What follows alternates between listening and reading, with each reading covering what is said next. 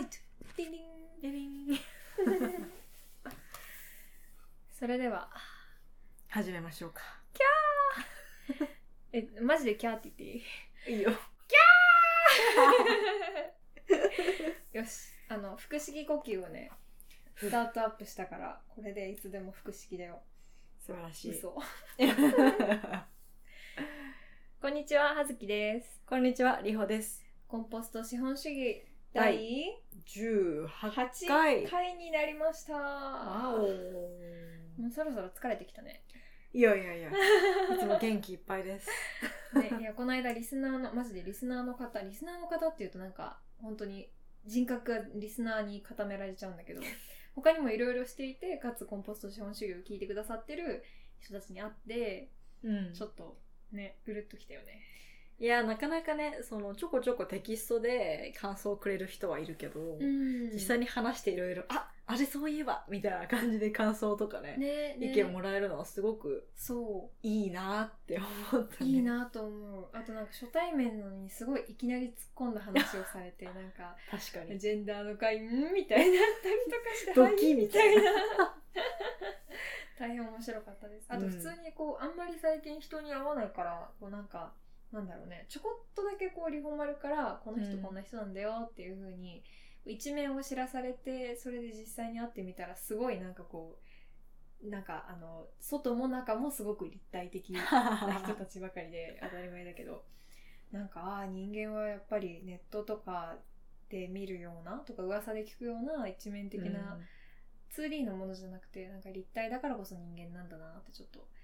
思っちゃいましたうんねそうなんですねそういうこうリスナーの方とのつながりも大事にしながらねなんかあの触れ合いの会をこれからもうんちょっとこやれりからたいねもっていうかこれからうん設けたいなと思うなんか水族館のエイエイとの触れ合いコーナーじゃないけどなんか振り合われるどっち側かなわかんない。リスナーに会いたい願望がすごい強いから、多分、エイ、エイは、あの、リスナーさんたち。いっぱいエイがいっぱいいるかないっぱいは一匹しかいないみたいな。ずっと一匹のエイ触ってたらストレスが。ねエイを増やしていきたいですねエイを増やしていこう。 というわけで、あの、YouTube にも参入したいと思っているので、はい YouTube がが好きで、YouTube でしか聞けない人はぜひチェックしててください。はいお楽しみにお楽しみに。というわけではい。本編に入っていこうと思うんですけれどもうん、うん、うん、う今回のテーマはズバリん。宇宙です。宇宙宇宙にしたきっかけというのが、まあ、いくつかあるんですけど、ん一番その最近の、まあ、ちょっと、まあ、引っかかったのが、まあうんそのえっと、インスタを見ていてで、まあ、ジェフ・ベソスとあと、まあ、弟かおうん兄さんか忘れたけど、兄弟とかあアと、まマあゾンのうんうんうん、創業者ですねああ失礼しました、そのアマゾンの創創業者ジェフ・ベソス とまあその他に3人ぐらいの人たちが、えっと、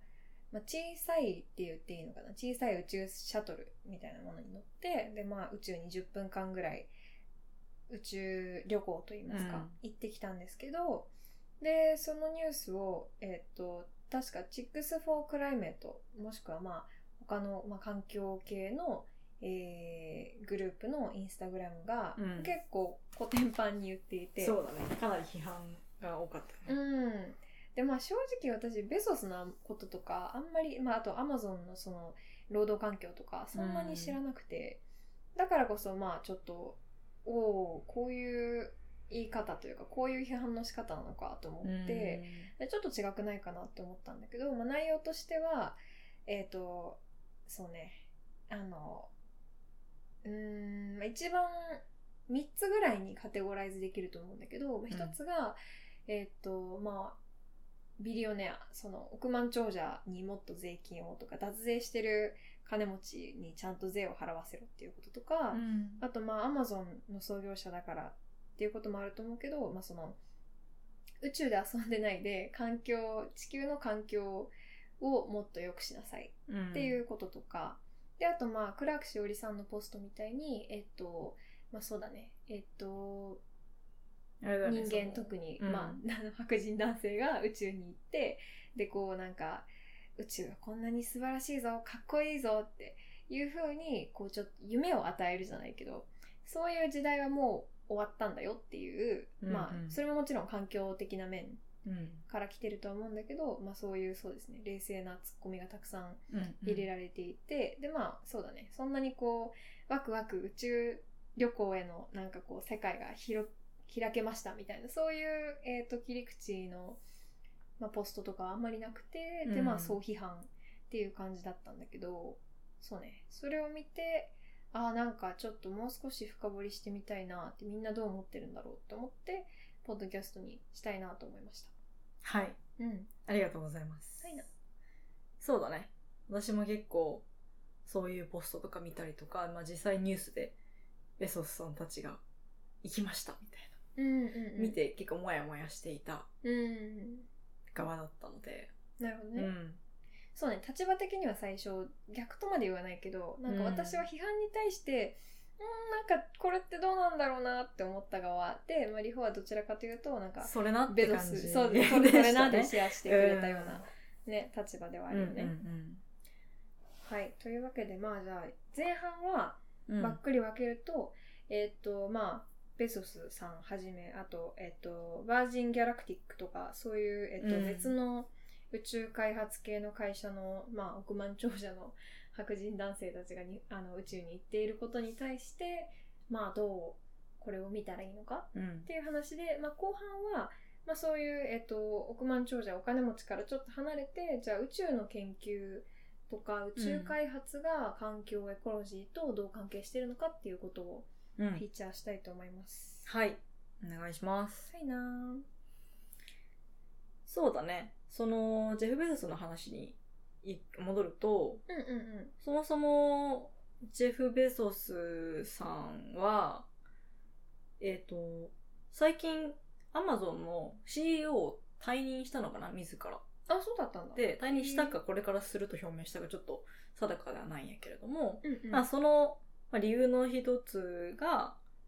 今後はこのスペース宇宙の事業とあとか気候変動対策に従事したいからみたいなことをお。へえ。言っていたわけですよ。二つともでかいけど大丈夫おーみいたいなねな。うん、思うんだけれどもそれでその宇宙の事業に関してはブルーオリジンっていううんうんうん。会社を立ち上げて、まあ、それの事業としてこの間その宇宙に宇宙旅行に行ってたんやけど、うん。で、まあそんなことをやりつつ、その気候変動対策みたいな文脈においては、ベゾス・アースファンドっていううん。なるほど。基金っていうのかなはいはいはい。財団みたいなものを立ち上げて、自分の個人資産の100億ドル、お お、100億ドル。 1.1兆円へえ。を、このベゾス・アースファンドに投入して、うんうんうんうんで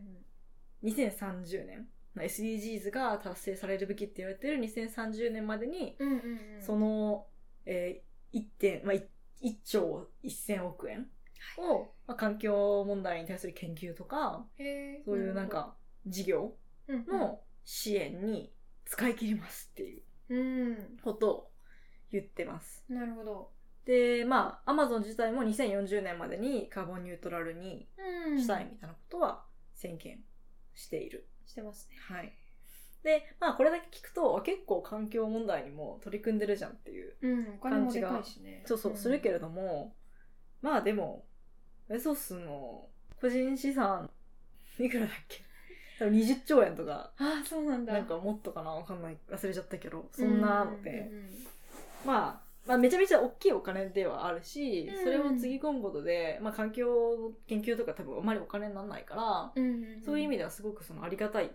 て思う人たちはたくさんいるし、まあ地球のためにもなるとは思う一方でう、んなんか片やその宇宙に行ったりとか、 なんか他のことで、まだまだそのアマゾンのまあ労働環境がすごく問題になっていて、すごくそのうんうんトイレに行く暇もなくうん、うん働かされてるような人とかがいる中で、うんなんか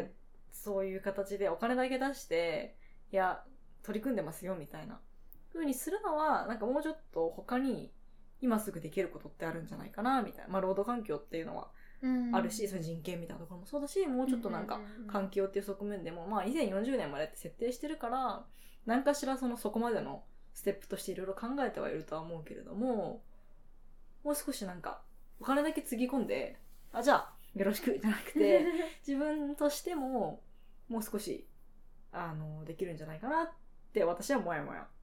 していた身ではありました。一応それにこうプラスすると、あの EV 車、えー、と電気自動車をうんかなりの数発注して、でまあ、Amazon のうん配達に使うっていうこととあとなんだっけね梱包をできるだけこう梱包材減らしてうん面積、体積を減らしますみたいなことも一応言ってはいるんだけどまあでも確かにそうだねリホが言ってたようになんていうか多分今まで出してきた CO2 をネットゼロにするのって Amazon 無理なんじゃないかなっ いや無理てだと思っ思うて ねだって毎日毎日配達してきたわけじゃない、でまあそれ、うん、配達で出る CO2 だけじゃないしねうん、まあねもちろんそのコロナのさステイホームの期間とかってすごくアマゾンみたいなオンラインショッピングに助けられた人とか便利だなって思った人がたくさんいると思うもし、ちろんね、んそういう意味ではそのねこういいなんだろうなライフラインとしては機能してきてはいるけれどもやっぱり行き過ぎじゃないかって思うすごくそのセールをして消費を促すとか、うんその、まあ、すぐ届くって、まあ、便利だけど、うんうん裏側のこととか考えずにポンポン買っちゃうとかもあるし、まあ生活者側の行動の問題もあるんやけど、うんちょっとなんか、そのビジネスモデルというか、なんていうか、仕組みうんうんがあまりエシカルじゃないなって私はまあ思っていて、うんうん昔はたくさん使ってましたけど、最近は極力、Amazon からは買わないようにしたりとかなるほどねっていうのをね、理法して的いにるは、じゃあそのアマゾンがどういうふうな経営の形うんとかに切り替えたら割と納得いくというか、まあ、これをやうんこれやってたら宇宙行ってもいいよねっていうラインもあ る宇宙行っていいかちょっとわかんないけど、うん厳しい いやうーんなんか宇宙に行く目的にもよるからね確かにねそれはまああるやなそうそうそれで言うとそのジェフ・ベゾスはうんなんで宇宙にそんなにこう行こうとするんですかっていうか、うんそんなにこう個室というかすごくこう熱心にいろいろやってるんですかって聞かれた時にうんうんうんのまあ地球上地球がもうすごく美しくてもうこんな星他にないだから私たちはここを守らなければいけないってことを言っててそこまでああ同意同意って感じなわけなんですけれども、うんうんうんその後に、だから地球上にある、たくさんこう、地球を汚染してしまうような産業、うんいわゆるこう、ヘビーインダストリーみたいな言われるようなものっていうのを宇宙にこう、移動、その拠点を移動させればいいんだとか、ちなみにあのヘビーインダストリーって具体的に言うとどういう重工業科学みたいな、重工業って言われるやつだと思うけどね。なでるもほなどんか、ね全然私にはそれをどうやって宇宙に移動させてやるのかが全然想像できてないんだけれども。本当だよねそう宇そうそう宙で化石燃料燃やせるのかなってそう感なじのだよよねね。でなんかもっとその人々がうん宇宙の、まあ、他の星に住んだりとか働いたりとかうんするべきだみたいなことをまあ言っていてでその発想自体に私は結構はてうん、思うんだよね。ちょっと呆れちゃうようね、ん、なんか地球を守るためにうん宇宙のその他の惑星とかにその汚染とかを押しやっていいのかというか、うんうんうん自分たちの目の前から排除してるだけで全然根本的な問題にはなってないし、うんなんかその地球上でもさ先進国がどんどん自分たちが快適に暮らしたいからそれをこう途上国に押し付けたりとかしてて、うんうんうんでなんかそのそういうことをやってたけど結局その地球全体で気候変動みたいなことでうんうん先進国も被害に見舞われてるみたいなのがあるけどなんかそれと同じことになるんじゃないかっていう感じも個人的にはしている。そうだうね、んなんかたとえ宇宙にそのまあじゃあ宇宙が無限だとしよう多分無限じゃないけど、宇宙が無限大ででまあ人間のゴミなんて別に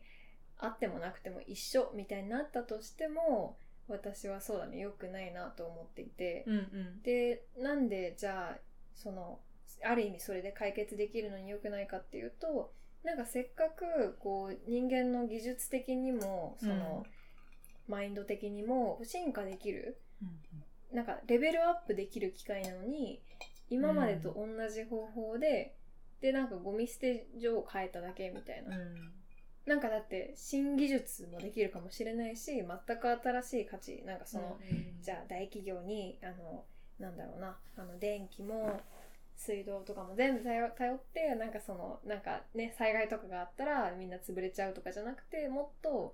セルフサステナブルななんかそのうんちょっと自給自足に近いようなもっと新しい小型のシステムだって想像することができるのに、なんか今までと同じだけど全部宇宙に動きました、うん丸みたいなのは 超もったいないなと思う。そうねうん、なんかそういう話さ人申請の資本論のところいやでちょっとしすたごいよね思い出してる今 ねあのなんだっけあのえっ、となんだっけ問題が見えないようになるのってなんだっけえっ、と移転じゃなくて責任転嫁あそうそうそう、うん転嫁先が変わるだけだなってずっと思いながらそうそうそうアマゾンがどういう形になったらうんいいかそうアマゾンがどんな、まあ、今と同じ、うんその、えー B2C のうんうん基本的にまあ物を売りますよっていううん会社っていうのはキープしてでもどういうやり方で何がアチーブできたら許せちゃいますか、そうねまあなんか一つ難しいのはうんうんそもそも私が思うのはビジネスのあり方として分散型というかその小さなビジネスでこうパーパスを持ってやってるようなうんうん何かしらのこうこういうことを成し遂げたいとかそれがこう社会にとってとか環境にとってそういうのを掲げて頑張っているこう信念を持ってやってるような小さなビジネスがこうローカルなレベルだったりとかうんでボコボコ点在して経済が回ってる方が、まあ、お金の回り方としては健全だと思っててうん結局その多国籍大企業みたいな感じになっちゃうとそれぞれのかあの国とかに支社はあるけどさ最終的な利益ってうんうん一つの会社うんに集中するからそうやねなんかまあそのお金をね何かしらその事前事業に使うとかそういうのはあるとは思うんやけどでもやっぱりその、まあ、これはあの環境に限ったことじゃなくてちょっと文化的な話にもなってくるけど。うんうんうんうんそれぞれの国とかそれぞれの地域でそのそこのカラーを大事にしたうんビジネスとか、なるほどねなんかそういうのもすごく大事だと思っててってなったら、まあ、そもそも、まあ、Amazon って、まあ便利だしその今の現代社会に必要とされていたというかうんうんうん消費者のニーズとマッチしたからこそここまで広がったとは思うけれどもそれあのポンポン物を買っちゃうとかうんそのそれで配送だからこうたくさんパッケージのゴミが出たりとか配送のコストがかかったりとかそこにたくさんこのか過酷な労働環境の中で働く人が出てしまうっていうの自体がうんうんうん結構モデルとしてはよろしくないなってそっか思うのでよくなるわけがないという か仕組み的に無理っていう感じうん、なんかできることはいろいろあると思うけどその使う電気を、あの再エネにしてとか労働環境を改善してなんか無理になんか今日中に届けますとかじゃなくてとか、はいはいはいなんか緩めるみたいうな、ん、なんかまあそれこそ今取り組んでると思うけどかあの放送を簡易的にしますとか、うんうんなんかまあできることとしてはそういう最低限のところをうんうんやりつつっていう感じなのかな。なんか今まで扱ってきた文献の中のうんなんか言葉を並べて言うと、なんかそのじゃあアマゾンっていう巨大な企業が良くなる道はそれ自体がまあちょっと脱成長することで、うんうんうんまあそれはこう効果的な利他主義宣言的にはこう良くなることは可能その、はいはいはい。そのなんていうかまあそうじだゃあ、ね経済の規模が経済の規模が大きいからこそえっと気候変動対策にお金を投じるファンドみたいなものができるみたいな、その自分の立場で最大の善をすることはできるんだけど、うんうでもこうなんていうのかなえっとよりそのあー利他的には結局はなれないってことだよねこやっぱりこうお金儲けが第一になってしまってでそそうのね。バリューみたいなものはやっぱりそのプラスで足されるだけでそれがこう根本的な部分にはなかなかならないというか、まあ、例えば、まあ、もちろんねその社会をなんかこう便利にしたいとかなんかこう物質的に豊かになって幸せになる人に増えが増えてほしいみたいなそういう価値はあるとは言っても、なんていうかうーん本当の意味で利他的になれるかっていうとちょっと微妙だよね。そうね。どうしてもそのビジネスだから、まずは、最終的には自分たちが利益を得ないと、ビジネスとして継続しないっていう意味では、自社に対して利己的ではあるんだけれども、うんうんうんただ、まあ、世の中にはこうソーシャルビジネスっていうそうですねものがあっ、て、うんうん、その本来おあのお金にならない社会の問題っうんうんうんていうのをビジネスにうまくするとか、あその、まあ、普通にいわゆる利己的な自社の利益のためにビジネスを行ってるけど、そこで出している環境負荷とかを理解して、それをこう、相殺フセットするとか、うん、なんかそうういうやり方はね、あるとは思うけれども、そうやねうん、まあね、どうしてもこう、マルティナショナルというか、すごい大きい企業になっちゃうと、うんなかなかそうとはいえどもというか、うんうんやっぱりね、そういう大企業がいろんな国にこうどんどん参入していくことで、うんうんその国の、まあ似たようなことをやってた企業がね、淘汰されてしまったりとか、うんこう、そのお店で物を買うみたいな、そこで生まれる人と人とのコミュニケーションみたいな部分も、ああ、なんかネットの方が安いし、楽だし、いいや、みたいな感じで置き換わっていっちゃうと、まあ便利ではあるけど、うんうん、なんだかこう大事なもの、人間として大事なものが減っていっちゃってるな、みたいな感じも、個人的にその情緒的なところで言うと、するうんそうだねっていう感じですかね。なるほどねまとめるの難しいけ どなんか良くなる方向はうん。方法は良くなる方法はあるけどでもなんか総じて言うとちょっと難しいですみたいな感じかなそうだね。まあ、なくならないとは思うけど、アんマゾンみたいな会社うんうんとうんうんその事業は。そうだねでも、それに、うん、反対するって言ったらあれやけど、それ以外の選択肢、例えばその個人で D2C で販売してるとかね、うんうんうんなんかちょっとずつそういうオルタナティブは出てきていて、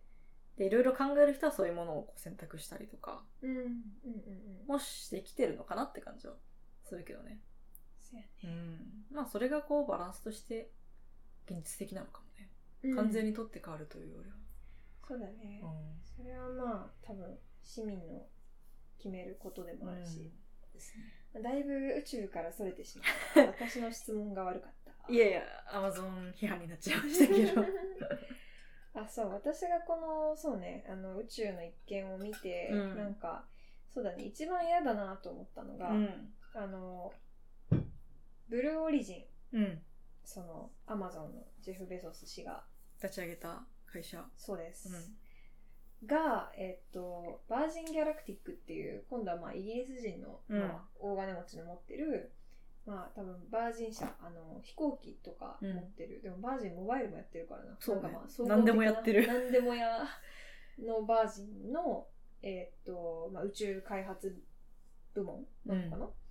バージン・ギャラクティックだからねなんかそのえっと、それで、えっと、少し前に、えー、ちょっと名前出てこなくなっちゃった。 あの、バージンの創始者の人が宇宙に行ったんですよ。ん、で、その、あの、行くのに使った、えー乗り物。こうなんか、そっちはね、宇宙スペースシャトルじゃなくて、えっ、と、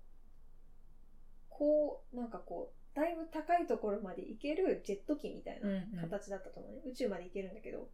で、なんかそれとブルーオリジンのシャトルを、なんか比較したドキュメントみたいなのを開示してて、なんか、とブルーオリチンがそうだね、ブルーオリジンが。なんか、いかにブルーオリジンの、あのー機械というか、まあ、その、シャトルうがん勝っているかっていうのをはあ言ってるやつがあって、なんかね本当にソ連とアメリカみたいでちょっと昔うのん気持ち悪いって思ったんだけどなんかこっちはなんかこれだけあの高いところまで行けますと かこっちはちゃんとしたウペうあのスペースシャトルですとかなんかそこのさ、なん、なんていうのかな。結局そこすだよごねいぞ、うんすごいぞ争いみたいなの、あんまそう自そう分は避けないなと思って。ねその、あなん出かてき、もともと、あの、その、バージンの方で、たうんうん今年中にスペース行こうみたいな、宇宙に行こうみたいな感じで計画をしてたうんうんらしく、うんうんうんでも、そんななんか、公表はしてなかったというか、まああ、ー近々行きますみたいなこと言ってたけど、はいはいはい行く日は決めてなくて、でもそしたら、その、ブルーオリジンが7月20日だったかな、に行きますみたいな。言って、マジかよみたいななって、やべえじゃあもっとで、早く行かもなきっゃと早く行こうって言うっわて、その前に、うん1週間前ぐらいなんか忘れたけど、に行くことにしたみたいな。これってあれじゃないなんかジェンダーの回で言ってたさなんかああの良くない男性性みたいなほなんかんまやこ。ういうね、なんか血は喧嘩みたいな、その争いみたいなの見てると、なんかどうしてもなんかこう、いやなんか言葉は悪くてあれなんだけど、でも扱った資料だからよ言わせ、文献だから言わせてもらえると、 でもなんか、俺のチンコの方がでかいってなんか大声で言ってるみたいで、超気持ち悪いんだよいね。やー、間違いないね。そう。なんかあこのそう、比較が、なんか、ビアクルタイプ、こっちはロケット、あっちはハイアルティチュードエアプレーンみたい な、向こうは飛行機なんだぜとか、あとなんか、あの、窓のサイズとかもだいぶ違うらしいのね。なんか、あの、ブルー、しかもこのなんか比較対象がさ、なんかちょっと、あんまりうまくいってなくて、なんか面白いんだけど、なんかそ無の理やりな。ブルーオリジンの方が、largest windows in space。なんか宇宙で一番大きい窓のつい た。で、それに対してバージン・ギャラクティックは、あの、まあ、飛行機サイズの窓うん、ちょっだね。と、ちょっと想像しづらい。ね、だから比較がおかしくないなんか片方がなんか飛行機サイズの窓でもう片方があの今までで最大の一番大きい窓みたいなさ、なんかさいやそれ2つ並べて何センチとか言った方が。今一応書いてあるんだけどねその下に。でもなんか、すごく、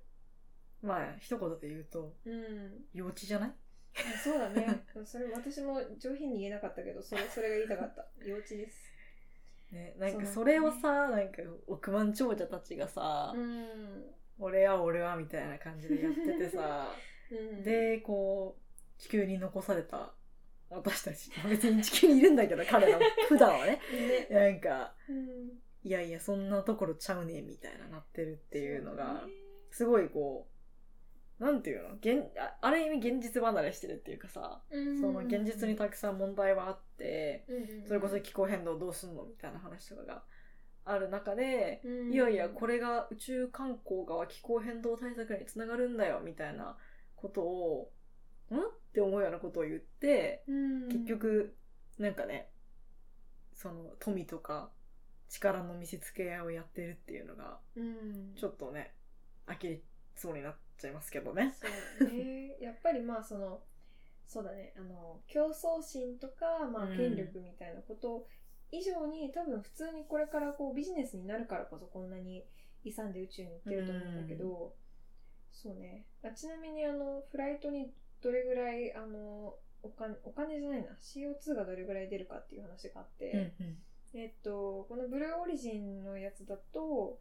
えっと、1回のフライトで93トンぐらいの CO2 が出るっていう調べがあって、これは後でウェブの方で載っけますね、資料は。はい。で、これはでもロケットの製造が完全に除いてるから、ロケットを作るのにも製造過程だね。そう、たくん。さん CO2 出ると思うんだけど、まあ一応フライトだけで93トン。で、液体水素と液体酸素を使ってうる。ん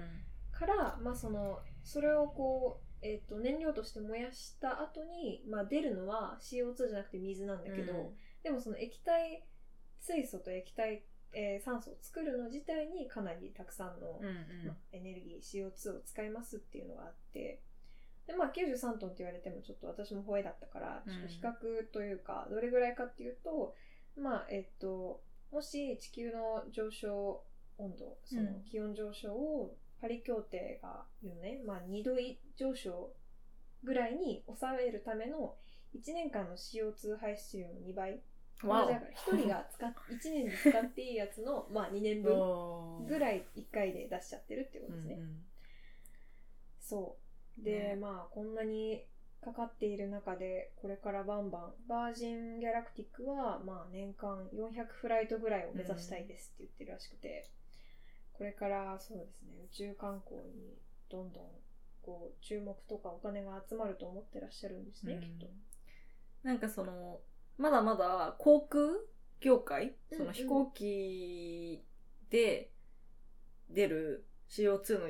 量、そのまあ総数よりかは、まあまだまだ宇宙観光って言っても、たかが知れてる。まあめちゃめちゃ出てるんだけど CO2。うんだけ、ど、まあ航空業界の方が半端ないみたいな話は、確かに。こう出てるんだけれども、うん、でもさ、その飛行機の方すら乗らない選択をしてる人がどんどん出てきてたりとそかう、だね。なんかできるだけこうクリーンにしていきましょうみたいな話がうんようやくさ、まあ、うんうんうんグレ、タさんの動きとかもあって出てきてるのに そこでなんかそっちで頑張って減らしてもうん一、回ねなんかスペースシャトル飛ばすだけでうん、93番を CO2 ブワーみたいなねなんかねなんか火を消そうとしてるのになんか灯油をまき散らす人みたいになってるよ ね。本当にねう、うんんそういやなんか私あの スタートとしては一応擁護派だったんだけどちょっとなんかすごく批判の方に回っちゃったけどいやいやまあなんかそうだねそれをこう考えつつも、うんなんていうかそのまあずっと気候変動のこと考えられてもいないっていうかなんかずっと考えられないなっていうのはちょっとあって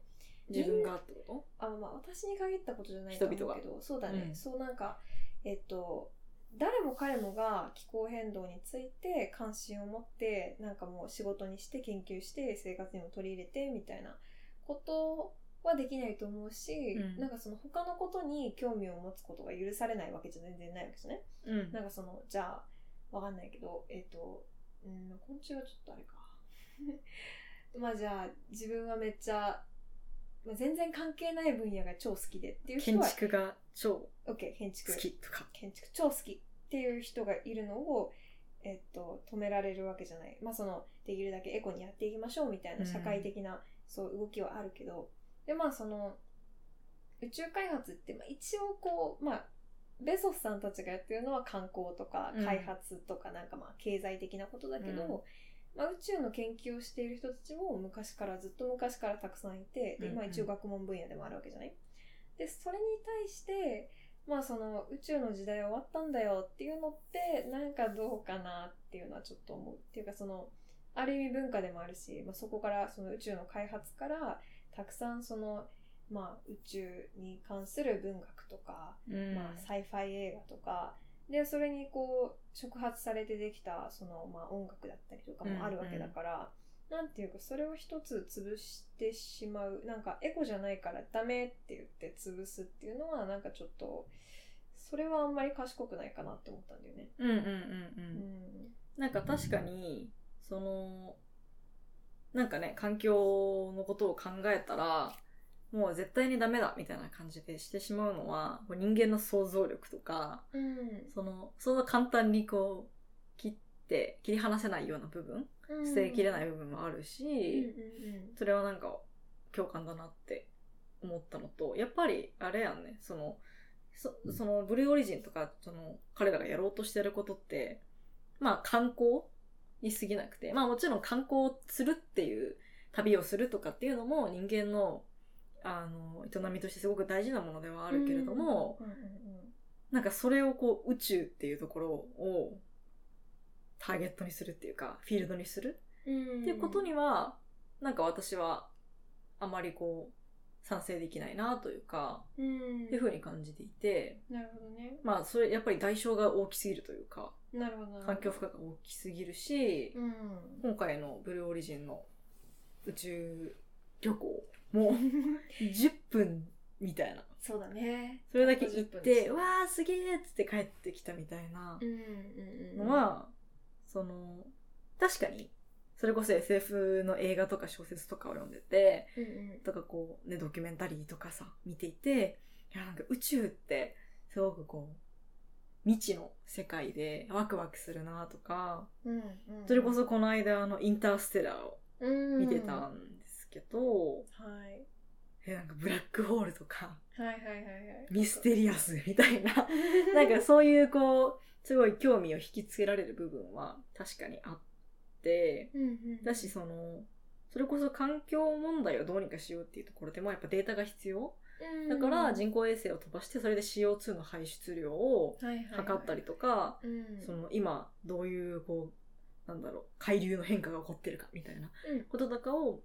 こう記録してでそのデータを対策に役立てるみたいなこともやってるから、そうだねそういう意味でその宇宙を開発するとか宇宙を研究するっていう分野が全部ダメだっていううんわけではないなっていうふうには私も思うかな。確かにね、うんその宇宙研究とか、うんまあ例えばじゃあ NASA がやってるようなことと、ん、まあ、宇宙観光宇宙でこう、まあそうだね旅行産業みたいなものを立ち上げてそこでがっぽり稼いでやろうっていうのは、まあ、学問と経済活動っていうのはこの場合は分けた方がいい気がしていうんうるんのと、まあ、あとどうなんだろうねそのどれぐらいエコかどうかでその取り組みとかアクティビティの良し悪しをはこ測るっていうのはでまあ私はすごいわかるうんけど、みんなが分かってくれるかっていうとちょっとまあね分かんないよね例えばなんかじゃあキャンプに行くこととか、アウトドアの趣味って今すごくなんかクリーンでいいことみたいに見えるし、まあ、確かに私もすごくいいな自然に触れ合えるし普段都市で都市部に生活していてこうなんか刺激されないような脳の部分とか体の部分があるだろうから、うんすごい素敵なことだと思うんだけど歓迎される趣味と歓迎されない趣味ってあるよなと思ってでキャンプとか、えあまあ、エコ 別にキャンプ自体がエコかどうかわかんないんだけど、まあそのえっとあいわゆるアウトドア系の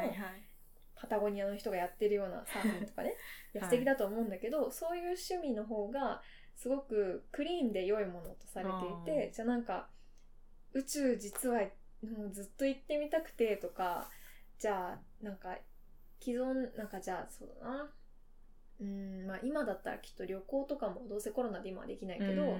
世界中に飛び回ってこうはいはいはい旅行するのが趣味なんですみたいなのってだんだんこうなんかちょっと言いづらくなるって確いうかかにねエコじゃない趣味がなんかこうちょっと冷たく見られてしまうというか、なんかそれはそれでなっていうのはちょっと思うんだよね、うんどっちもできたら最高じゃんだって、うん CO2 もカットしてもうパリ協定通りにかもっとね、うんうんうんもっと優秀な1.5度ぐらいに上昇を抑えたりとかしながらも人間がこう好きなことをやってこう自分の好奇心とか欲望を満たしていくっていうのはすごく大事なことだと思うからうんなんかねそういう意味でのなんかこう若干エコ差別的なことって起こっていいのかなどうなんだろうってまあそうだね緊急事態っちゃ緊急事態だから、うんねだってもう気候変動やばいじゃん温暖化もやばいじゃん、だからこう人の命がかかってるんだよって言われたら確かにうんあじゃあちょっとね宇宙行きたい夢は諦めるかなみたいな私はちょっと個人的にそういう夢はないんだけど まあそういう人はね、 ねなんか肩身狭い趣味の人も出てきちゃうなってちょっと思ったなでもそれって結構食とかにも言えるなって今思っおーてギルティープレジャーそれこそさ、うんもう「いやお肉大好きなんです」とか「食いやもう寿司が超好きなんです」とかうん「いやもう牛乳めっちゃ好きなんです」みたいな人から した牛乳らもうなめっんちゃか好き毎朝牛乳飲んでますね豆乳じゃダメないやそうのねみたいなはいはいはい、はい、人からしたらうんなんかそれが環境に良くないって言われても「いやでも好きだし食べたいんだよ飲みたいんだよ」ってなる、そうねでもなんかちょっとそういう、まあ、日本ではまだまだだけど、はいはいはいはい例えばイギリスとかさ、まあ、うんベジ大国みたいなところで、うんうんみんなでご飯行こうよって 言って多分こ焼肉焼肉、 ねう前でステーキ注文しづらいみたいななんかえちょっといいかなみたいな思うみたいなのはうんあるかなって思って、そうだねで。で、でまあ、その人に責められるじゃなくて、自分も結構内面化してるかそうら、そうそうそう自分でこうすごく罪悪感を感じるみたいなのもあるよね。そうそれもあるしやっぱりなんかえこの時代に肉食べるのみたいな感じのとかも いやーどんどんこそまで言ってののかなまあなんていうの付き合う人によると思うけど周りが例えばベジタリアンばっかでそこでちょっまあとそう肉食べづらいなとかその逆のなんか本来よくあるのと逆のことが起こったりとか、うん、うん、確かなに。んかちょっとこうある程度環境とかに知見がある人たちのうん場ではちょっと食べれないなみたいな感じのも、うん、まあ、ちょっとあるうんんじゃないかなって思った。確かにでね、う、うんんでまあ確かにそれって自分が好きなものをなんか気持ちよく食べれないとか自分が成し遂げたいとか好きな趣味をうんうんこう心から楽しめないっうん。ていうの、はすごいこう悲しいことではあるんだけれどもう、ん、あ、まあ正直そんな世界にしてしまったのは自分たち人間、まあ自分じゃないけど過去の人間たちだなっていうのあーもね思って、すごいいろんなこう問題がさこう編み込まれてるよね、なんかその過去の人間の責任なんか現代に生きる人間の責任とかさ、うんそれこそ責任はあるのかないのかみたいなこともあるし、まあ、その例えばまあそうだね環境のことをすごい真面目に考えていて知見もあるような人からしたらいやまあそうねうんいや個人の欲望わかるけどでも今はちょっとそうち緊急事態だからみたいなことも言えるし、あとまあ肉食の哲学の人に言わせたら、うんいやそれはなんか人間の根本的な欲だから環境がどうであってもサステナブルに肉食は続けなきゃいけないみたいな人もいるわけだから。そうねだから、うん本来その、まあ、人間として動物としても社会的な生き物としても、まあ、文化的な生き物としてもいろいろこう楽しめるものとか楽しむべきものとか、うんうんうんうんまあ普通に食べていいものとかやっていいこととかがたくさんあったけど、うんまあ、私の考えではそのこれまでの産業革命とか、うんうんうんどんどんこう高度経済成長みたいなので後のことを考えずにどんどん開発したりとかどんどん生産どんどん消費どんどん廃棄みたいなした結果うんうんうんその頃は本当に何も考えずにむしろ行き過ぎたぐらい自分の趣味を謳歌したりとかうん自分が好きなものを食べたりとか自分の好きな場所に旅行しまくれたうんうんうんけどその時のツケが今来ていてうんだから、まあ、本当は自分たちも過去の人たちみたいにただ純粋に楽しみたいんだけどうんただその、今はめちゃめちゃこう、言うたらこう、借金背負わされてるみたいな感じだから、それなのにどんどん散財はできなくて、そうね一旦その、今はこれを我慢するとか、なるほどそのなるほど我慢まではいかなくとも、よりその、いわゆるサステナブルな方法で楽しめる道を探すとか、っていう風にしないと、なんかいけない悲しくも。うんのかなっていうのは、そうだね全然あの賛成じゃないんだけど、なんていうのいいことだとは全く思わないけど、 現実としてはちょっとあるのかなってなるほどねあれだよ思いねました。インターステラーでもさ、うん。あの俺たちは橋渡しの時代だったんだよみたいな、そうだね。もうう、ん、すごく地球の資源を使い尽くして、うんうんで全然こう作物育てられなくなって、もみんな理想の食というかとりあえずみんな農家になって、うんあのもう食べ物をこうお皿に乗せることすらが、まあ、難しくなってしまった時代だから、大学にももう行けない大学行か。ない一握りしか行けないみたいな。本当ね、その人たちも本当は自分がなりたい職業とか勉強をうん追求したい学問とかがあっても、もう社会が、とか環境がそれを許してくれないみたいなんかさなんか悲しくもちょっと面白いのがさ、うんなんかその昔昔昔はさその職業選択の自由とかなかったわけじゃん,、うんうんうんなんか自分が商人に生まれたから商人、な。はいはい。商人の子に生まれたから商人とか、まあ、あの自分はなんか何代も農家ですみたいな、うんその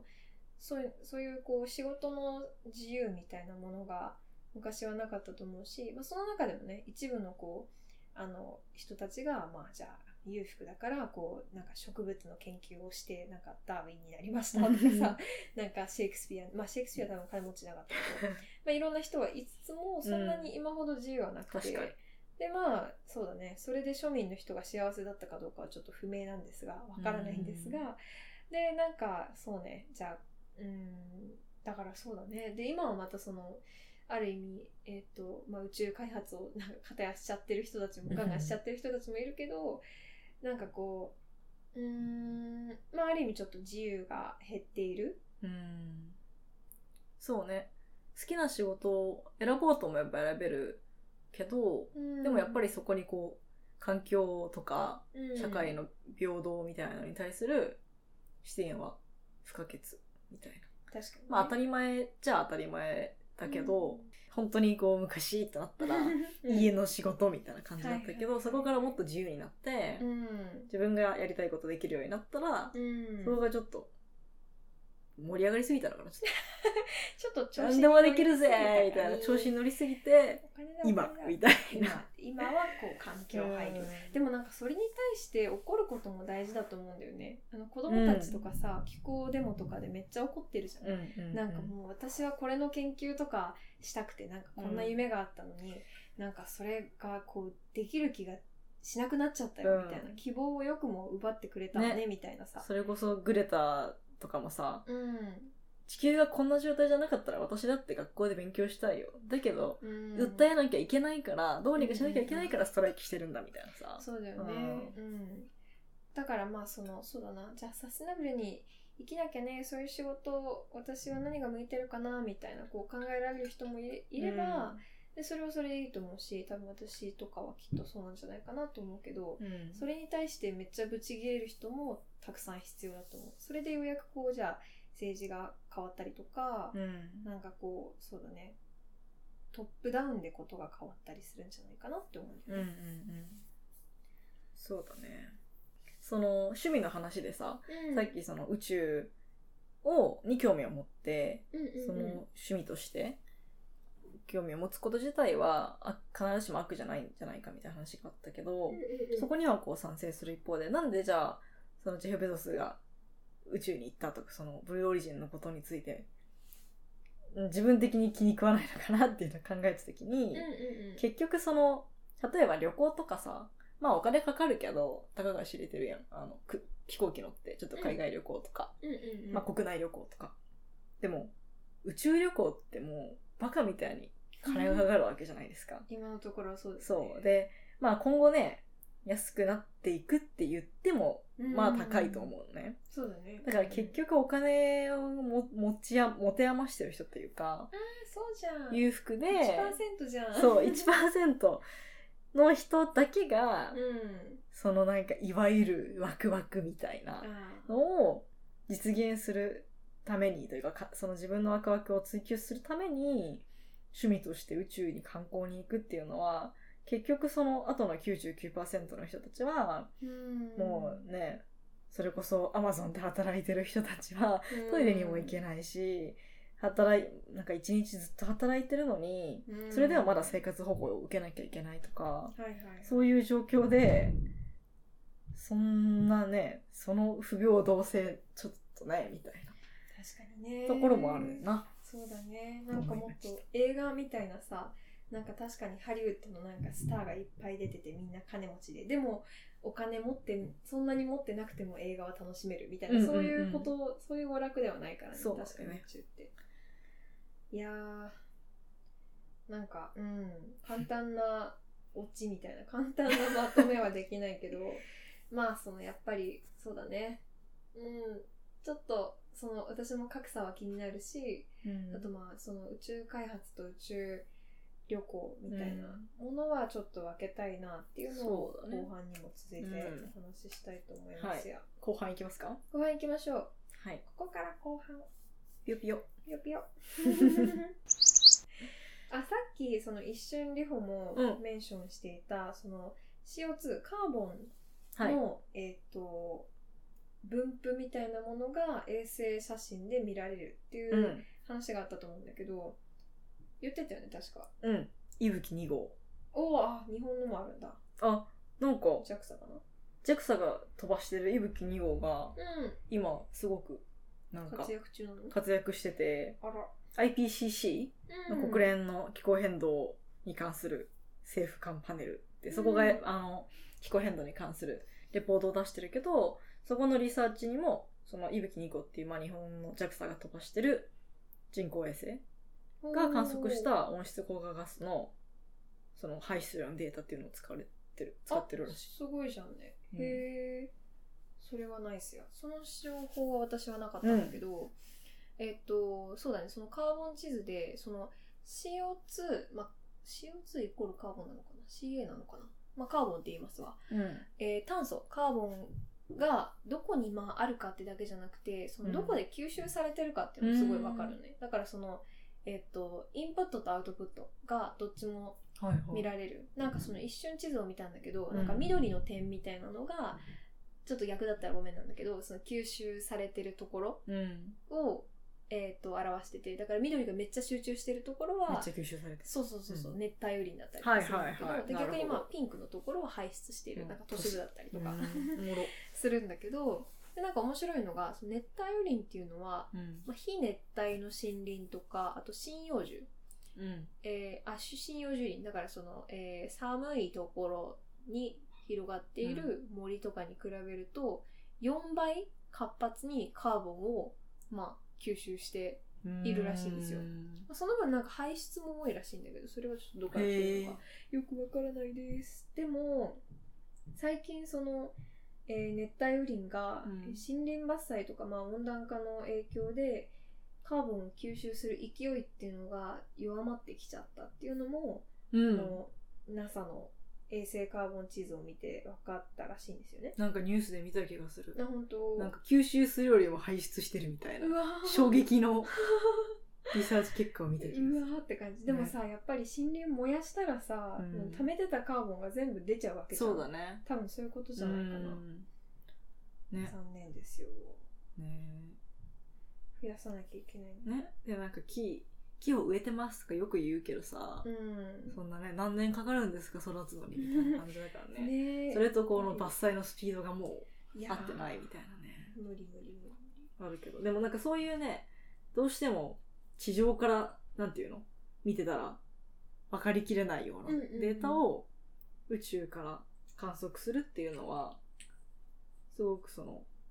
役に立ってはいるよねやっぱりねえそうだねそれでまあ熱帯雨林の特性とか、うんまあどれくらい大切かっていうことが分かったりとかうんしたりするわけですね、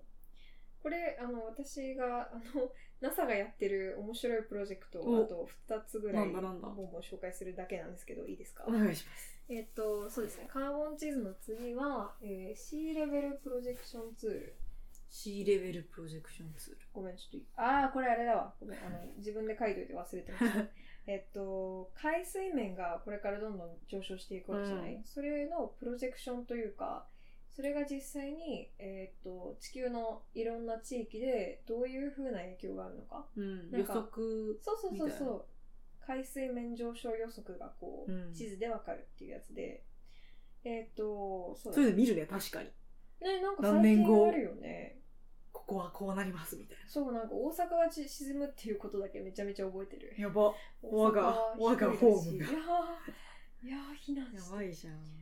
で、まあ、その NASA の発表というか、まあ、えっ、と、レポートの中では、まあ、このツールを使って行政や企業、個人などあらゆる立場の人たちが、より良い判断を下せるための情報ツールですって言っていて、まあ確かにそうだなっていうか、多分、あの、今までもこういう海面上昇シミュレーションみたいなのはあったんだけど、うんよりまあ詳細だし、あとその3つね、オプションがあって、ほえっと、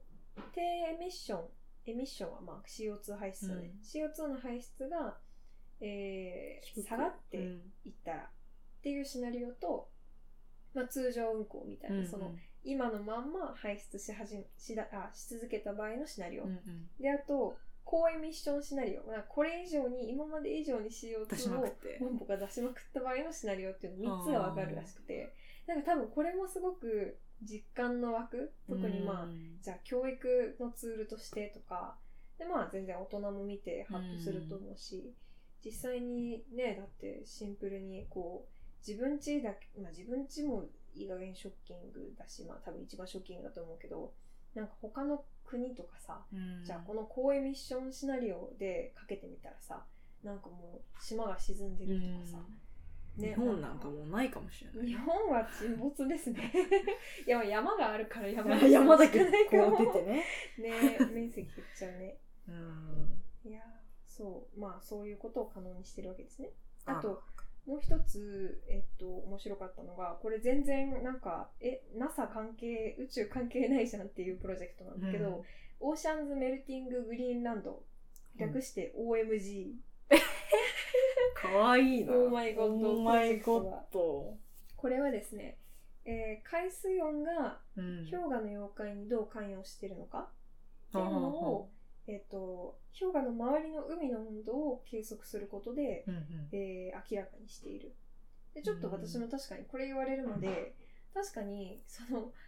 海水温が上昇しただ大気が熱くなって、うん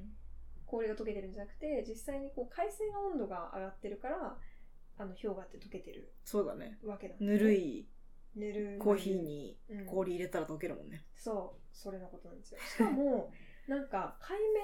面うん一番その、えっと、水の上の表面はいの温度が低くて、例えばマイナスいったいってたとしても、まあ、なんうんか氷が浮かんでるような寒いうんうんうん感じだったとしても、海底には塩分濃度の高いあったかい海水が流れてるらしいのねうん。でだから氷河は下の方から溶けるんだって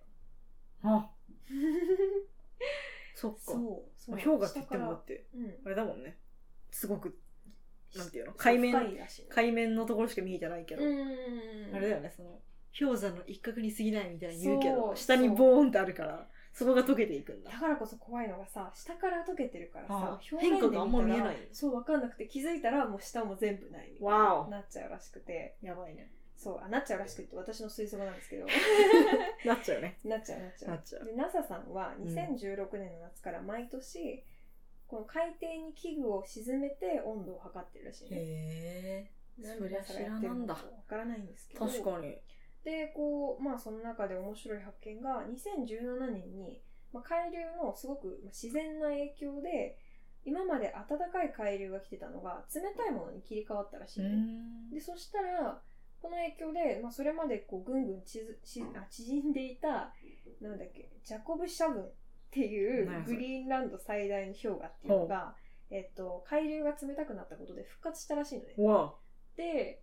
でそういうふうにこうこれって多分海底の温度測ってないと分かんなかあった確かに。でなんか実はグリーンランドの氷が無事ですみたいなさ適当なニュース流れたらさあの確かに。みんななんかえー、なんか大丈夫や、みたい温な。暖化嘘じゃんみたいになっちゃうけどじゃなくてこう海流の変化でちゃんとなってるだけですよ、みたいな。そうなんですうよんやっぱそういう事実がないといろん確かにな。ファクそトうベースとフかァね。クトがね。というわけでそうだねあの自然のサイクルと人間活動をこう判別正確に判別できたりとかもうんうん研究のおかげでできているということです。なるほどね。ちなみに最後に、はい JAXA のページを見てみたらですね、うん。なんかね面白いというかなんかうわーなことをやっていて要するに何をしようとしてるかっていうと、うん宇宙に太陽光パネルを設置するっていうことをはを研究だか実装だかしていてでまあなんでいいかっていうとさ、まあ、天候とか季節の影響を受けずに安定したエネルギーを、うんうんうんクリーンエネルギーを供給できることと広大な宇宙環境から実質的に無尽蔵の太陽エネルギーを取得できることにあるだそうですどうやってトランスミットっていうか、ねねそのね、あの発電したのをうんどうするんだろうね。うんなんか現在だとね確か50%ぐらい無駄になっちゃうらしいんだけうど、ん研究が進めばもっとそれが50%以下にはいはいはでい。きるんじゃないかって言われてるらしくて、えーそうだからもしかするとなんか何十年後かにはさうちの電気とかさあの宇宙のえ 宇宙の太陽光エネルギーで宇宙電気みたいなね宇宙電あるかもね。気 なんかみんな電力の次みたいな宇宇宙電力宇宙電力あるかもしそうなんですね、れない。まあだから宇宙開発じゃなくて宇宙研究は捨てたもんじゃないよっていう話をしたかったんですねそうね。うんどうしてもなんかああいうこうジェフ・ベゾスみたいな目立っちゃのうが目立ってそんな宇宙に侵入するなんてみたいな環境破壊しやがってみたいな感じになるけど、 うんでも実際その例えばさ本当に日常的なことだけど天気予報とかうんもその人工衛星とかからのうんデータで取られてたりとかするし、そうだよねその気候変動とかそういうこう海面の温度がどうとかうんっていうのも、まあね NASA は海底っていうか海に沈めてみたいなそういう宇宙じゃないこともやってるけどそうだね。でもやっぱりその自分たちが言ったらそのその中にいたら見えないものをこう遠くから、めっちゃ遠くから見ることではいはいはいまあ科学技術も科学技術も使うことで うん。うんうん。こう正確にデータが取れてじゃあどうするっていうことが考えられるそうだね。からまあそれは判断材料がね。うんうん大事だよねそれをなんか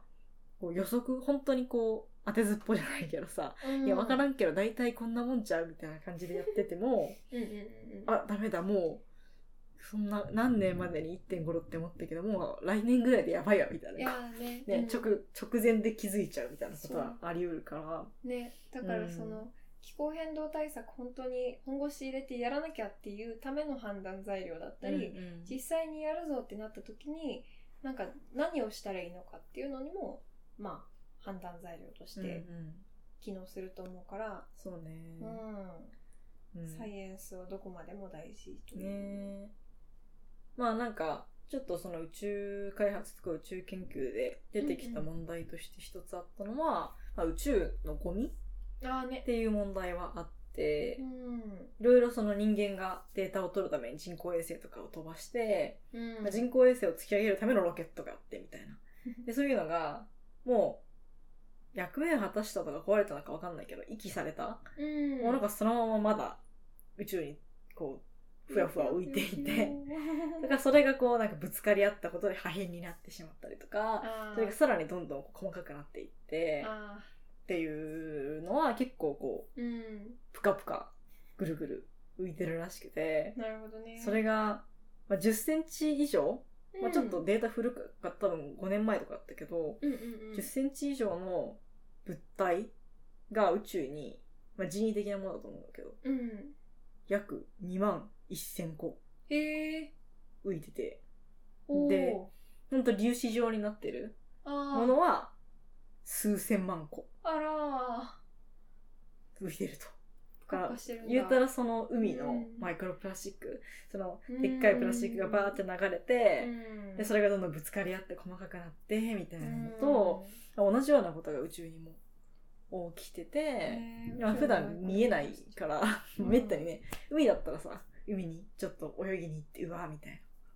気づくことあるけど宇宙ね、うんそのビリオネアしか行けないので なんかそういう風になってるっていうのは問題だなっていういやのはありますね。なんかそれがこうなんか気候変動の影響でーちょっ、と私もあんまり詳しくわからないんやけど、うんうんうんまあ、CO2 のの濃度とか温室効果ガスの濃度とかうんうんうん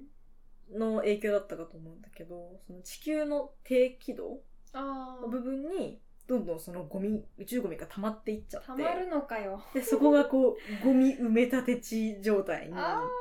ーんかなっていってしまうみたいな。え太陽光がだんだん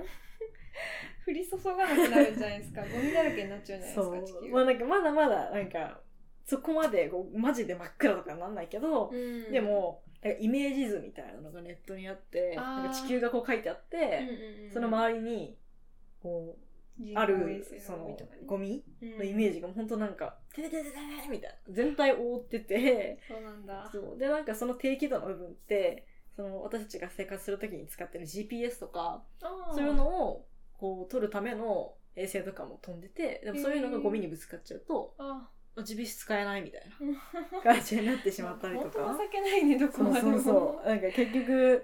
ね、あの、自分がやったことが自分に返ってくるみたいなことに、こちらでもなりうるので、うんそういうね、問題にもこうアプローチしつつ、こう持続可能な形でね、宇宙研究していけるといいのかなと思いました。本当そうですねいやーかといってね地球の重力なくなったら困っちゃうし ねねなんていうかまあ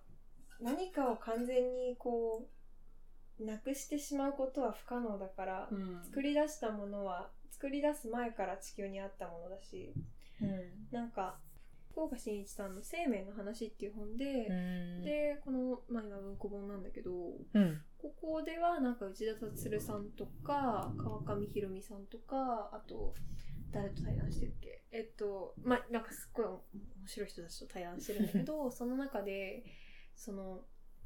全ては全ては循環でまあおう経済もそうだし、うん生物学的にも生物はこう生きるために生まれてくるんじゃなくて循環を止めないためにはいはいはいはい循環させていくためおにもろいどんどん生まれては死んでいくし、うんで確かに経済もなんか本当はその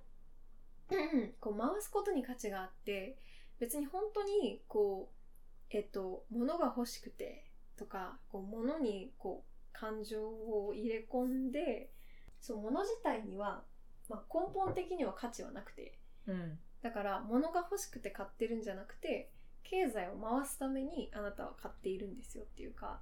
なんかで経済が回んなくなっちゃうと良くないから早く回した方がいいうんっ。ていう、まあ、まあその循環の話があったんだけど、まあ、そうだね経済の話はそんなにしてないかなむしろ生物の話かな。うんなんかその地球にえっとまあじゃあ地球を今人々を困らせている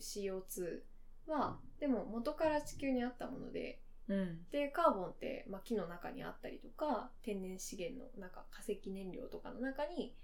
あってでただ今それまあなんで問題になってるかっていうと人間がそれを燃やしすぎた、うまあなんか眠っていたカーボンをこう大気中に出しすぎてうん。でなんか循環が追っつかなくなってる、うんうんうん。まあだけっちゃあれだけど、まあ、そういう事態なんですよっていうすごい生物学的な目線からの分析があって。確かにね、なんか、結局その、人間が、かき乱してるというか、ねそう本来の循環の形を、こう、自分たちの利益の追求うんとか、自分たちが楽に、に暮らそうってした結果、こう、崩しちゃったっていう。ねなんかそれはこう、例えばさ、他の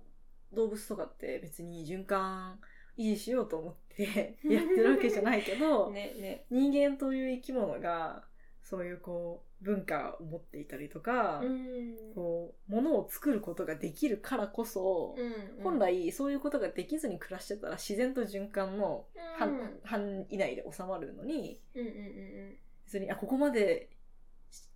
いいこれ以上いったら循環しないなみたいなことをさ知らないで、うんうんこうどんどん開発とかはいはいはいはいしちゃった結果が今なのかなって感じは確かにそうだねすめ込みるよね。過ぎなのとなんかなんだろうね使いすぎなのと、ねなんかそ CO2 悪くないしな、別にそう物そう質そうとして何そうなん何だよの罪もないんですけど人間がちょっとそうなんだよねバランスを崩してしまっただけなんだよね、でそれが大問題なんだよねねなんかそういう循環みたいな視点で考えたらさうんほんとこうビデオネアみたいなてかそのうん社会の中で富が不平等でうん一部の人たちがそれをこう溜め込んで蓄積しているみたいなのって詰まりまくってるよね全然循環してないよねそうだよねうん まあそうなんかそれぞれのやり方で、まあ、ビリオネアはビリのビリオネアでなんか高い家買ったりとうかん お金は使ってるんだけどでもなんかでもそうこの本の中にも書いてあったんだけどそうなんかいかにそのもらったものをかっこよくかっこよくっていうかなんかそのいかに次に回すかうんっていうことが問われていてでなんかでもその大金持ちのこうお金の使い方ってなんか全然ファンタスティックじゃないですよねみたいな書いてあって なんか高い家とかなんかジェット機とかばっかでつまんないですよねみたいな、うんなんかそうせっかくバトンをお金というバトンをもらったんだからそれをもっとよりなんか循環が加速するようなそういうある意味循環にとってはヘルシーで健全なお金の使い方ができればいいのにねって言ってて、まあ確かになと思って、確かに、うん、一部だけ潤うような使い方じゃなくてさうんなんかこうもっとファンタスティックなねうんそうよお金もねお金だ自体が悪いわけじゃないかそらねう,、うん、そうそうそうそう 何も悪くないよもはや何も悪くお金ないツールでしかないから、ほんまやうん、何に使うかどういう循環を生み出すかということですうね、んほんとねそうだから知識も溜め込むだけじゃなくてアウトプットが大う事んだこし、ういう感じでね私ね 文句ばっか言ってないで行動しろよっていうその循環もあるしね、結果循環が全てすごい宇宙から循環に来てしまった、まあねコンポスト資本主義っていう名前もねまあコンポストって循環してるし、うん、あとまあ資本主義みたいなそういう、うんなんだろう社会の在り方みたいなものも変わらないとうんこう腐っていっちゃうというか、うんうんうんなんかなんだっけラテン語がなんで今滅びちゃったか、まあ、その学問としては全然あるけど私まあ英語の根底にあったりとかも全然するけど、でもラテン語自体はもう誰も話さなくなっちゃった、うんうんなんでかっていうとなんかラテン語は変われなかったんだってほう変化できん変化変容できできなかったか誰かがしなかったのかわかんないんだけど、まあ、そうさせなかったの かもスラング的なものが生まれない。そうかもね そうそういう感 じかもね、うんこうそうだね時代に合わせて形を変えていくことができなかったから、もう誰も喋ってないんだよっていうのが言うたらもう古典のままってことそうだね、うんそうだねああなんかそうそれでまたちょっと思い出しちゃったのがうん確か影山さんかなんが言ってたのが、はい。前なんか前回扱った。あそうですねゆっくり急げの多う分ん俗よゆっくり急げの方だったかな、うんなんかその今の私たちはこう、ね、古いものっていいですねって言ってこうアンティークとかをすごいめでるけど、私たちが次世代に残せる未来のアンティークを作なんか一生懸命作ってますかって言ってて、うわあーってなったあ、確かに。そんななんかこんなにいいもの作っちゃったこれは100年持つだろうみたいなことものってすごく少ないだろうね確かに。うーんなんかさ、うんうん音楽とかうんうん本とかでも、ちょっと昔に出た、自分たちが生まれる前とかにうんうんうん書かれた本とかう、ん作られた音楽とかの方が、時代を超えても愛されてる気がして、うーんなるほどねまあ私の、あの、一意見やけど、はいはいはいはい最近だってもちろんたくさんいい音楽あるし、うん自分もその、普通に現代のバンドとか好きなんだけど、うんうんうんでも、まあ、いわゆるポップミュージックとかって、まあ昔もそうだとは思うけど、なんか、最近は特にその、どれだけ売れるかみたいなさ、うんどれだけビリボードチャートに乗れるかとか、はいはいはいどういうのがラジオで流れやすいかとか、うなんかそういうのの基準で、こう、作られてしまってる部分が結構あるなと思って、うんその結果そのどれも、まあ確かにキャッチーなんだけど、似たり寄ったりになって、うんなんかこう突出して、この曲は、みたいな なるほどねのが本当にいいものなんか本当にいいもの。なんかうんいい感じなんだけど、なんか全部グッドで、なんかエクストラオーディナリーみたいなものがないというかい、やーそれはなんか確かにいろんななんかこう説明分解の仕方ができる気はするけど、ういん、まあこれだけじゃないと思うけど、うんなんか一個、やわかるわかる、うんすごいわかるなんかその時代の特性っていうのもあるよねんなんか昔はさこうもっとなんかみんなウルトラマンやってる時間は小学生が街にいなかったみたいな そうういうなんかこう少なかったからこそ、 ん。はいいはい。まあ、いいものができたかもしれないし、うん人々がこうそれに熱中していたっていうのもうんある意味あるかもしれない、なんかねまあ確かにビートルズはすごかったと思うけど、うんでもビートルズみたいなその周りにを似た人たちがいなかったっていうのもあるよね。だしうーんそうだね今はこうさらにこう細分化もしてるからさやっぱりその、、えっ、とみんなが同じものを聞いて感動することってあんまりないじゃない、そうだね。っていうこともあるけど確かにそういいものができてないのかもしれないしあと時代時間が実際に経ってみないとわからないっていうのもあったりするかもね。まあね。なんか高校の頃、うんえーっと現代文の先生が、えっとその人は結構村上春樹の小説が好きでうん。でなんかその100年後とかしたら彼の作品はきっとあの夏目漱石的なあ立ち位置に夏目漱石の作品と、まあ、同レベルというか同じような、うんその読まれ方をするんじゃないかしら見られ方をするんじゃないかしらって言っててへえみたいなその時はそんな読んでなかったっていうのもあるけあ。ど、うん。あこれがこんなにすごいんだへえみたいうん。な感じだったのを覚えてるなるほどね。うんまあそれも一意見ですけどねうんうんうん。まあ、いその、時が経たないと分かんないっていうのは確かにあるけど、うんうん昔と違うところで言うと、やっぱりそのグローバル化が進んでる。うんからうんうん言うたら、まあ昔もさ、その、西洋の音楽が日本に入ってきてう、んうんうんちょっと憧れてみたいなのとか全然あったとは思うんだけど、うんレコードショップに行ってみたいはな。いはいはいもうちでょもっと憧れどころじゃないですよそうそうそう。熱狂ですよ熱狂みたいな。でもなんかすごく言うたらナチュラルに、もう洋楽とか聞くの当たり前だし、なんていうの、普通に街で流れてたりとかするし、 うんうんうんまあ服とかも全然その海外でデザインされたものとかうんが当たり前に出回ってるし、逆に日本で生まれたユニクロみたいなものが世界うんに売られてたりもすうるんし、うんうんすごくその、グローバル化して、うんそもそもその、めちゃめちゃ伝統文化をうん全面に押し出したものがグローバルに広がってるってわけでもないし、ねそうだね例えばなんかユニクロとかってさ、別に着物とかじゃなくて、うん まあすっごいシンプルで、まあ言うたらどこでも、なんか無難にいけそうなものだし、なんかそういう感じで、ちょっとこう、角が取れたものというか、うんはいはいはいはいなんとなくこう、どこに行ってもちょっとだけ、その国らしさとか、その地域らしさみたいな文化は感じられるにしても、うん結構なんか丸まった、丸っこい感じのその異文化みたいなのが、こうグローバルに展開してるから、 あーその、この国のこういうとか、この地域のこういう文化みたいうんなのが出づらくなってるっていうのは、もしかしたらあるかもしいやあるんじゃないかしらね、とれない。思いました。何の話だっけ ねちょっともうだいぶ前なんだけど、いやーなんか循環の話で終わるかと思いきやだよ、ね。皆さん今日はイージーリスンだったで しょ短かったでしょそうだね。短いね。1時間なんて。ねあと50分雑談してもいいよ いやいやいやゆるーく。ね。そうだねなんかそうだね宇宙宇宙マニアみたいな人をゲストに呼ばなくてよかったのかしらとか思っちゃうけど、逆にでもこう、打ち負かされそう。なんていうのスカーンその、知識とか別に私たちそんなない。まあねまあねだからさうんいや、でもこうだよね、みたいな。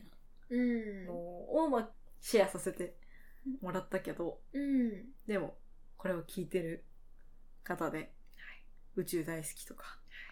宇宙開発とか、うん宇宙研究についてこう熱い思いを持っている方は、あと宇宙兄弟が好きな 人宇宙 SF が好きな人、 あちょっと違うかな。まあ、そういう感じで、今回のエピソードを聞いて、ちょっと物申したいという方がいれば、うんぜひ、インスタやホームページから感想をくださいませ。うんいやなんかね批判ってすごいなんか最近特に批判に対してオープンになってきましためっちゃ大事。私のメンタルがついてるかわかんないけどなんかでも 批判ってね、うん非難とは違うからね。非難じゃないよそう批判言う人は別に怖い人でも難しい人でもないと思うんだよね、私なんかこうそうやっぱりインスタってなかなか議論が起こらないなと思っててなんかこう主張してる人に対してなんかこう「本当綺麗です」みたいななん か的外れなコメントが来てたりとかなんわかる褒めちぎってるなんか内輪感ある、まあもちろんねその応援みたいな意味では褒め褒めちぎることもすごい大事だし、自己肯定感がアップすることも大事なんですがなんちゅうか深い議論は生まれない。結構一方的に思いは投げれるけど、うん確かにねそっからさ、なんか、あ例えばツイッターとか SNS だとしても、ツイッターとかの方うんうんうんうんが、なんか意見投稿して、うんまあ炎上もね、多いけどね。うんでも、いや私はこう思う。あ、うん私はこうだな、みたいな議論がこう続きやすいけど、なんかインスタってそんなにそれ起こってる、ああ全然わかんないねないよね。なかなかよっぽどうまいファシリテーションができないとそうね確かに起こらないよね、うんはい早い話がなんか人と話したいだけですはい。ちょっと話したいですね。 人と話したいですもうちょっとみんなこうワクチンとかも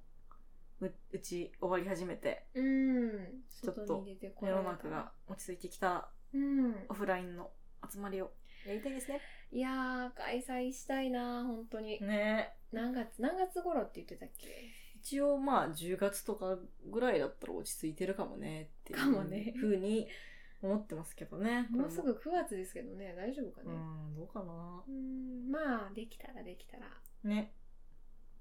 お楽しみ に。お楽しみにお会いできいつかお会いできる日 を楽しみに楽しみに来週のポあ来週じゃない